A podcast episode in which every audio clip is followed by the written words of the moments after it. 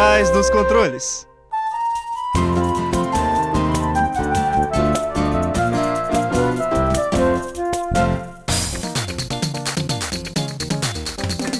E aí, ouvinte? Pronto para mais um episódio do Por Trás dos Controles? Mais um episódio gravado aqui, na nossa aconchegante rádio Fiscar 95.3 FM. Eu sou o Pequi. E eu sou o Guilherme. Ei, Gui, você se sente representado pelos personagens masculinos que vemos nos jogos? Olha, só se eu conseguisse quebrar crânios com as mãos ou fosse um exército de um homem só, e olhe lá. É, realmente, a grande maioria é bem estereotipada. Mas não acho que ultimamente essa representação tá melhorando? Pois é justamente sobre isso que o nosso episódio de hoje vai falar. Então, ouvinte, fique ligado, pois o Por Trás dos Controles vai começar.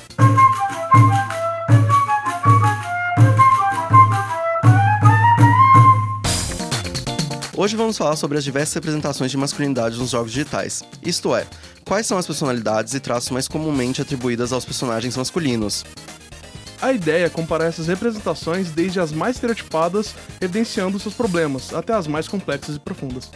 E nada mais justo do que um bate-papo entre alguns jogadores homens para discutir essa representatividade. Pois então, sem mais delongas, vamos ao nosso bate-papo.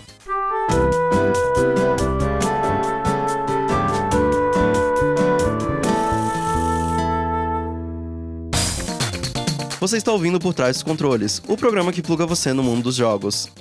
E agora do nosso bate-papo. Sejam bem-vindos, Abner e Mesh, a nossa tábua redonda. E aí, gente? Tô de volta aqui. E aí? De novo no programa. Isso aí. Que tal começarmos falando um pouco sobre a nossa história como jogadores? Ah, é. Então, é, antes de mais nada, a gente só gostaria de deixar claro que a gente entende que existem problemas com a representatividade feminina também nos jogos. É, muito evidentes, mas a gente escolheu falar da representatividade masculina porque, infelizmente, a equipe do Por Trás dos Controles é uma equipe composta só por homens. A gente tá tentando mudar isso, eu juro. Então a gente se, a- o, o nosso local de fala é para falar sobre a representação masculina. E por isso que a gente vai falar dele. Não é em- de modo nenhum a gente tentando falar que ah, homens também têm problemas, então a gente não precisa falar dos problemas da mulher, das mulheres ou algo do tipo. É só o que a gente tem propriedade para falar. É, pessoal, o machismo de fato acaba não sendo legal pra ninguém. O homem não tá fora dessa, não. Então, eu acho que eu vou começar. É, eu jogo desde que eu me entendo por gente, desde que né, eu tenho consciência do, do tenho memória. E. É, bem isso. Eu agora quero fazer. Eu quero desenvolver jogos como uma profissão e essa é a minha história mesmo com jogos. Então, assim como o Abner, eu jogo desde os meus seis anos de idade, do meu primeiro videogame, um NES. E desde então não larguei mais essa prática, vamos assim dizer. Mas e, para mim sempre foi visto, eu sempre tive representatividade, eu sempre fui, fui o cara que um dos como qualquer homem, tipo, a maioria dos personagens principais e protagonistas dos jogos são homens. Então, pra mim nunca foi difícil eu me identificar com os heróis e com basicamente a maioria dos personagens de jogos. Assim, você falou que não é difícil você, você se identificar, mas qual, qual o primeiro personagem masculino que você lembra de olhar e falar, tipo, me identifico com esta pessoa? O primeiro personagem masculino que eu me identifiquei foi exatamente com o guerreiro do Final Fantasy I.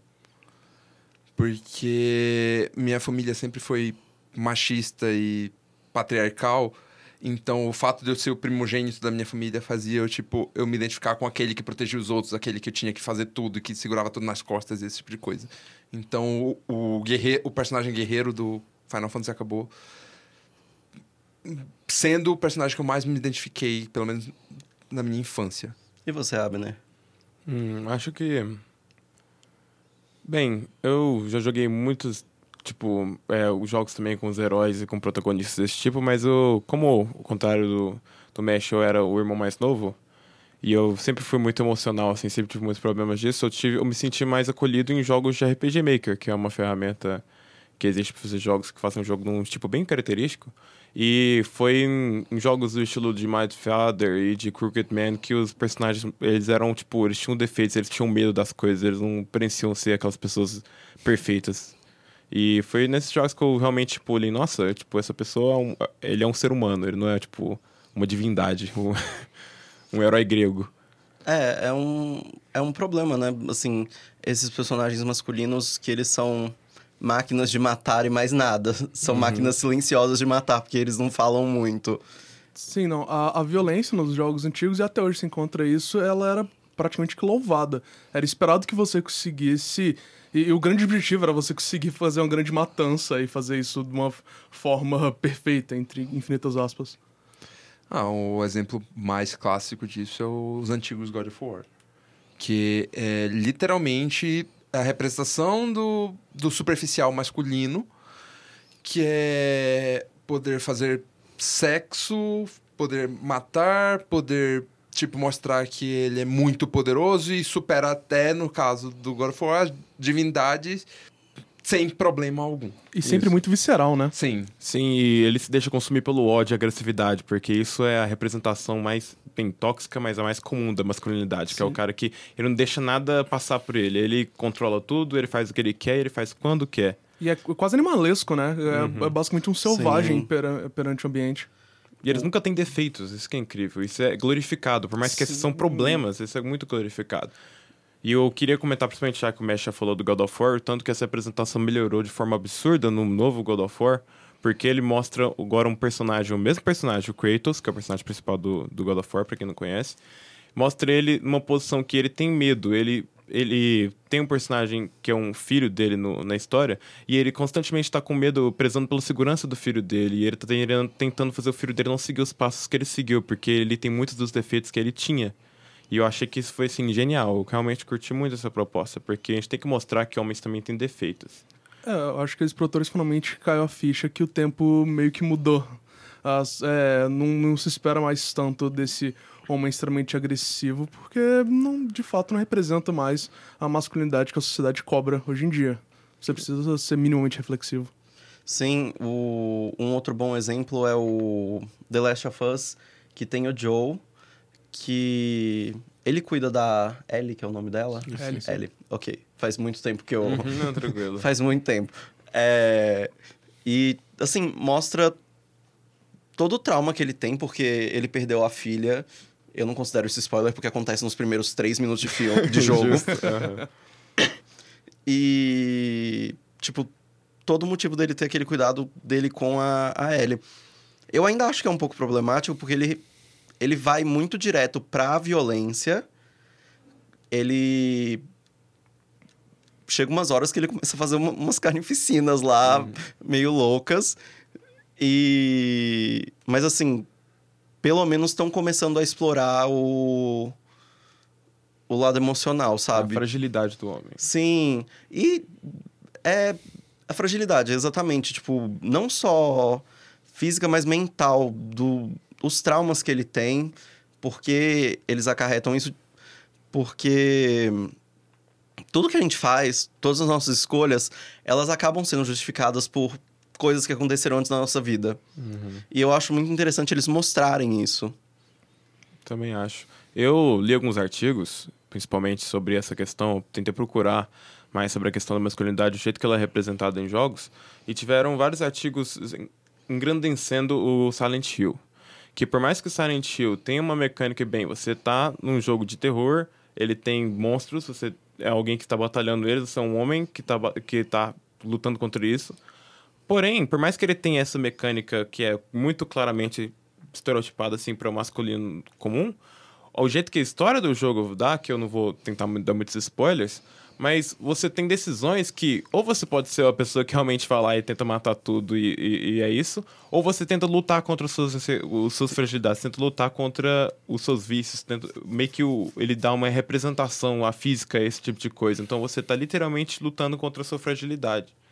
E isso é, tipo, uma representação bem genial. E Silent Hill não é um jogo recente, na verdade, ele é bem mais velho. E é muito interessante ver que, sim, não tem problema você ter um personagem que tá lá só pra isso. Por exemplo, num jogo como o Doom, que o objetivo é você tá no inferno matando demônios. É meio que o objetivo do jogo. O personagem não faz nada. Só que, que mal faz você representar alguém com fragilidade, você representar alguém mais complexo. Isso é, dá até benefícios, isso é bom. Sim, em questão de um personagem que eu acho que foi bem representado, assim, com fragilidades e crescimento, é no Tales of the Abyss, o Luke. Ah, o personagem principal. Ele é alguém que, quando você conhece ele, você tem muita raiva dele. Ele é, um, ele é extremamente mimado.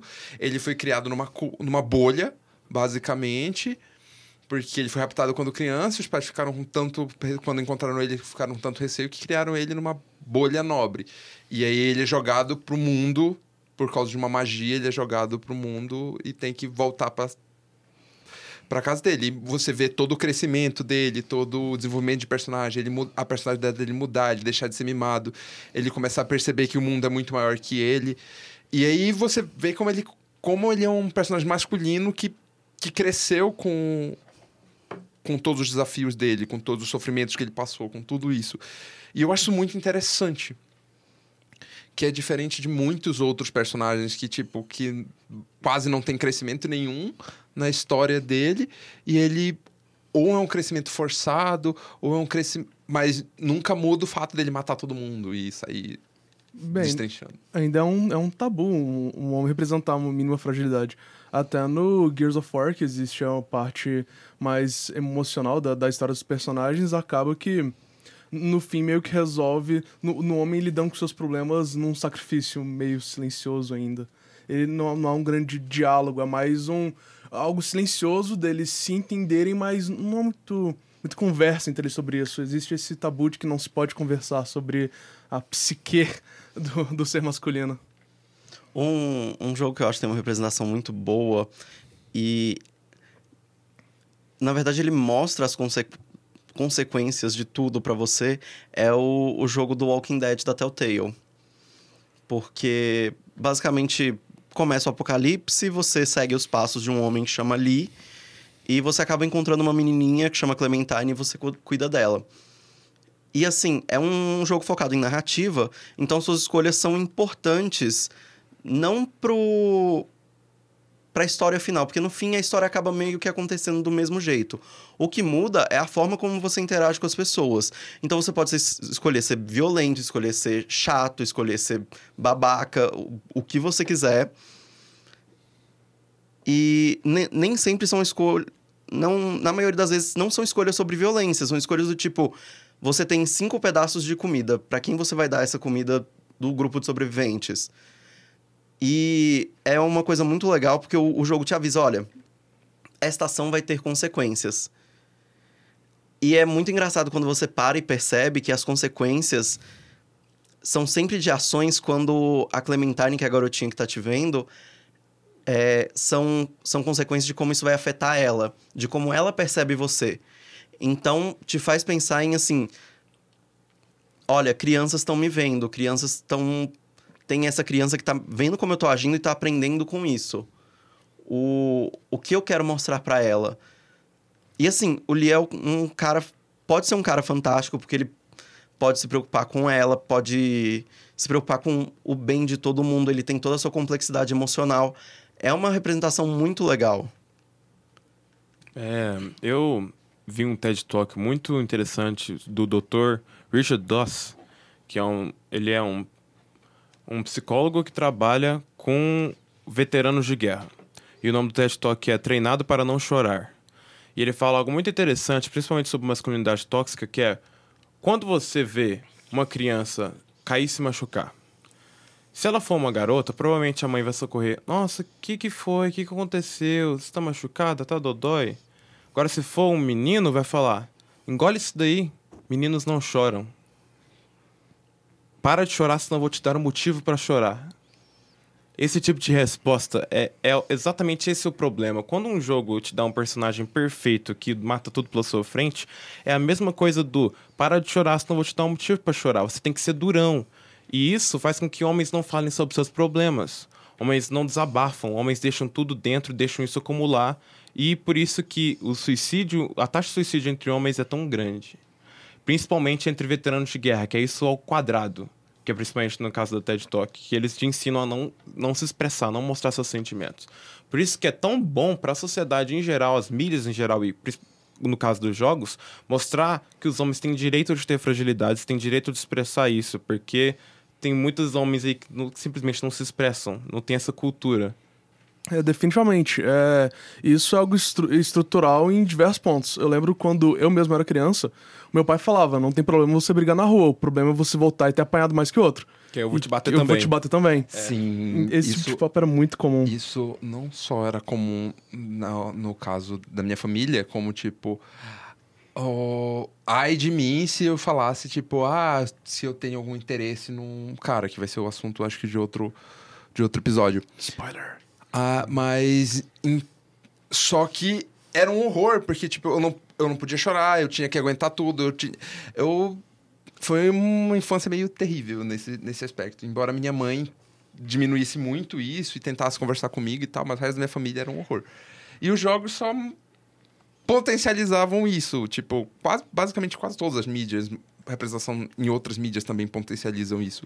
É, não chora, é, fica na sua, não, não se mete onde você não é chamado, especialmente, tipo, protege só o que é seu. Eram umas coisas, tipo, O homem forte, ele é silencioso e aguenta tudo calado. sim. É, isso é horrível. Isso dói muito, cara. Quando eu machucava, meu pai falava, tá doendo baixinho, não tô ouvindo nada. E se eu respondesse, aí eu apanhava. então. é, um, é um saco. Não, e é, e é muito bom a gente reparar nos padrões da, da própria história de vida pessoal da gente, provavelmente de alguns, muitos ouvintes, que sempre era tratado, a didática lidada em casa geralmente era muito pautada pela própria violência em si. Sim. Então era literalmente aprendido na carne o que deveria ser feito, o que não poderia ser feito. E aí eles replicam isso. Sim. Sim. E é, e é repassado como, tipo, ah, nunca me fe... A pessoa chega e fala, nunca me fez mal. Eu consegui sobreviver. Eu disse, é, com altos problemas psicológicos e emocionais. É. Mas você tá vivo, né? Não, é a mesma coisa que, que o pessoal fala do. Ah, antigamente não tinha esse tanto de doença, não. Va- brincava na rua, não tomava remédio, não tinha água fluoretada e nada, e todo mundo fica- ficava bem. Tirando É, mas quem morria de morte antigamente- morrida. É. Não, e- mas antigamente tinha, tipo, caça às bruxas, teve o nazismo, teve É, não, é, é tudo pautado peste num, negra. É tudo pautado num conservadorismo gratuito, não tem um porquê. Ou se você manter perguntando porquê, sempre vai acabar num cala-boca menino, só escuta o que eu tô falando. É, exato. Ah, isso, isso me lembra até o fato de recentemente teve o, o tiroteio em Suzano. E aí o que que acontece? Estão tentando dizer que se perguntaram se jogos violentos estão fazendo a enquete, se jogos violentos de novo, De novo. se jogos violentos afetam. Mas tipo, a meu ver, os jogos só são violentos porque eles refletem uma ideia violenta das pessoas. Exatamente. Não é o, não é um não é a causa do tá, a causa e efeito estão invertidas de você perguntar Alguém isso. teve que fazer o jogo. Sim. Exato, e pe- pesquisaram isso com Fortnite e PUBG também. Que eles falavam que eles, eles causavam violência, que era um jogo de tiro. E aí pesquisaram como é que era a demográfica antes deles jogarem. E permanecia o mesmo. Quem era mais violento jogava os jogos violentos. Não é porque eles ficaram violentos jogando os jogos violentos. Não, os pais é, tentam utilizar o recurso de culpabilizar os videogames por alguma coisa, sendo que videogame pode ser uma ótima forma de você conhecer melhor seu filho. Você pode jogar com ele, gerar toda uma interação. E eu conheço um, um grande amigo meu, ele. A infância dele e a relação tão forte dele com o pai é pautado que eles jogavam Ragnarok junto. De- desde Ragnarok. criança eles jogavam Ragnarok. Toda vez era chegar em casa, ficar jogando Rag o tempo todo. E hoje são. Eles são, são amigos até hoje, lidam muito bem porque eles são próximos desde criança. Ao contrário de mim, por exemplo, que eu- a minha figura paterna era muito afastada e era aquela voz autoritária distante de: olha, se você fizer alguma coisa, eu vou contar pro seu pai. E era a figura máxima de, de ordem. Eu não tive muito isso, porque o meu pai fez o clássico de muitos pais, sumiu. É o aborto masculino. É, aborto é legalizado, você não pode pra mulher. É, uma outra coisa que meu pai falava muito é, tipo, não pode ter medo. Eu lembro claramente de uma, uma vez que a gente foi numa praça, tinha um monte de pombo. Um monte. E eu tava morrendo de medo, porque era muito pombo. E ele falou, não, você não pode ter medo, vem cá. E me fez abrir o braço e pousou um monte de pombo em mim. Tem uma foto minha chorando, com um monte de pombo pousado em mim. Meu Deus. Eu odeio pombo até hoje. Não funciona desse jeito. Na cabeça dele, ele te deu uma lição, na sua cabeça que fica um trauma. É, é bem isso. Meu pai me ensinou, a- me ensinou a nadar me jogando na, na água sozinho. Isso foi eu não posso jogando. dizer que foi meu pai que fez, porque foi a minha mãe que fez. Olha, é incrível como. não, é, é incrível perceber como essa mentalidade não se passa pelos homens, é pela sociedade inteira. Passa e. Assim, cá entre nós, se existe uma escola de natação, quer dizer que talvez jogar uma criança na água seja melhor. só, só dizendo, só dizendo. Tem gente que vai presa por isso. Mas nessa questão do medo, um jogo muito legal é o. Eu nem acredito que essa vai, vai ser o jogo que eu pensei em representação de masculinidade, mas é o Luigi's Mansion. Nossa, Nossa, sim. Porque, tipo, o Luigi, é- eu acho que é o primeiro personagem masculino que eu lembro, tipo, com medo. Ele é frágil, isso? É, o Luigi é extremamente, tipo, a- as coisas aparecem, ele assusta, ele pula, ele corre, ele chora. É, é muito engraçado. E, tipo, isso tudo é tratado como uma piada no jogo. Mas, tipo, se você para e olha, mano, é um, um bando de fantasma. Faz sentido. Certo ele. Ele Certo. tá certo. E eu acho que uma coisa legal é que os jogos têm muito potencial de mostrar o correto, porque eles te deixam visitar o profundo da psique do seu personagem. Você é o personagem. Você está no controle Você daquilo. está no controle do que você está fazendo. Então, é uma oportunidade perfeita de mostrar um personagem muito bem complexo, muito bem estruturado. E eu acho que algo, principalmente que os jogos atuais estão fazendo bem melhor que isso, é, por exemplo, o Geralt do The Witcher, ele é muito complexo. O Arthur do Red Dead Redemption 2 me deu calafrios. Porque ele literalmente sabe que o fim dele está próximo. Ele se arrepende pelas coisas que ele fez, porque ele foi um criminoso. E ele usa isso pra pensar, olha, eu vou tentar, não importa o que eu fiz, eu vou tentar ser uma pessoa boa até o, o final, porque é a única coisa que eu posso fazer. E ele tenta salvar e ele tenta proteger as pessoas que são da gangue dele, porque ele trata eles com família. E tem um momento muito legal no jogo, que é quando você tá andando no campo na sua gangue, tem horas que alguém fala: Ô Arthur, você não está muito bem, você não quer sentar aqui e conversar? E você pode apertar um botão, lindo, sentar cara. num tronco e, e de- e- e desabafar. Nossa, eu tô matando muita gente, eu tô achando isso horrível.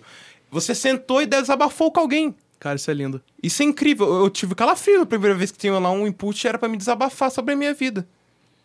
Eu, acho, eu é fiquei. muito nossa, necessário isso. É maravilhoso como um jogo do, que passa num western acaba ficando muito mais Representativo. é, não, e muito mais ideal. Profundo, né? Muito mais ideal do que o nosso, onde que o normal é só o homem ficar calado e quietinho na dele. Bom, gente, infelizmente o, o tempo tá acabando. Tudo bem. Então, a gente queria agradecer vocês por um ótimo bate-papo, agradecer vocês por Obrigado. terem vindo. Foi muito bom. Foi legal. a Gostei conversa. muito É. da conversa. Ouvinte, fique ligado agora para os nossos recados. Lembre-se de participar dos minicursos que oferecemos gratuitamente e abertamente para toda a comunidade. Basta acessar nosso site e ver quais serão os próximos. fog.icmc.usp.br fog.icmc.usp.br E esses foram os recados desbloqueados no momento. Muito obrigado pela sua atenção. Esperamos que tenha gostado do programa de hoje. Vamos ficando por aqui, por trás dos controles, e esperamos você na frente do rádio no próximo programa. Obrigado a você, querido ouvinte. Vamos nos desligando e até a próxima fase.